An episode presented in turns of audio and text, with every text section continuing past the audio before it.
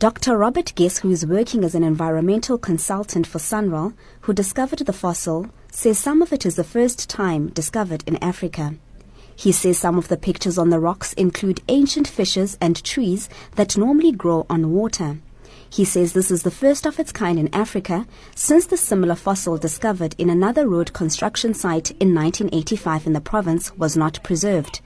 Dr. Gess talks about his discovery. What we're finding here, with one exception, every single kind of fossil we've here found here, invertebrates, which were living in the water, and plants that were falling in, they were living along the banks of the river and washing in, being preserved in the mud. With only a single exception, all the fossils we found here are new species. And interestingly, the only fossil that we have described in the past, which we described from the other fossil site, Waterloo Farm, which was discovered in during roadworks in 1985, we've actually got much better material from here. SANRAL says it will preserve the discovery and the site will be turned to a heritage site as environment is their priority.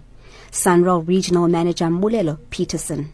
We'll be providing here a safe area where viewers, maybe some scholars of heritage, may come here and investigate maybe more fossils uh, that are probably hidden here to, to make sure that we contribute to, to our development as a nation.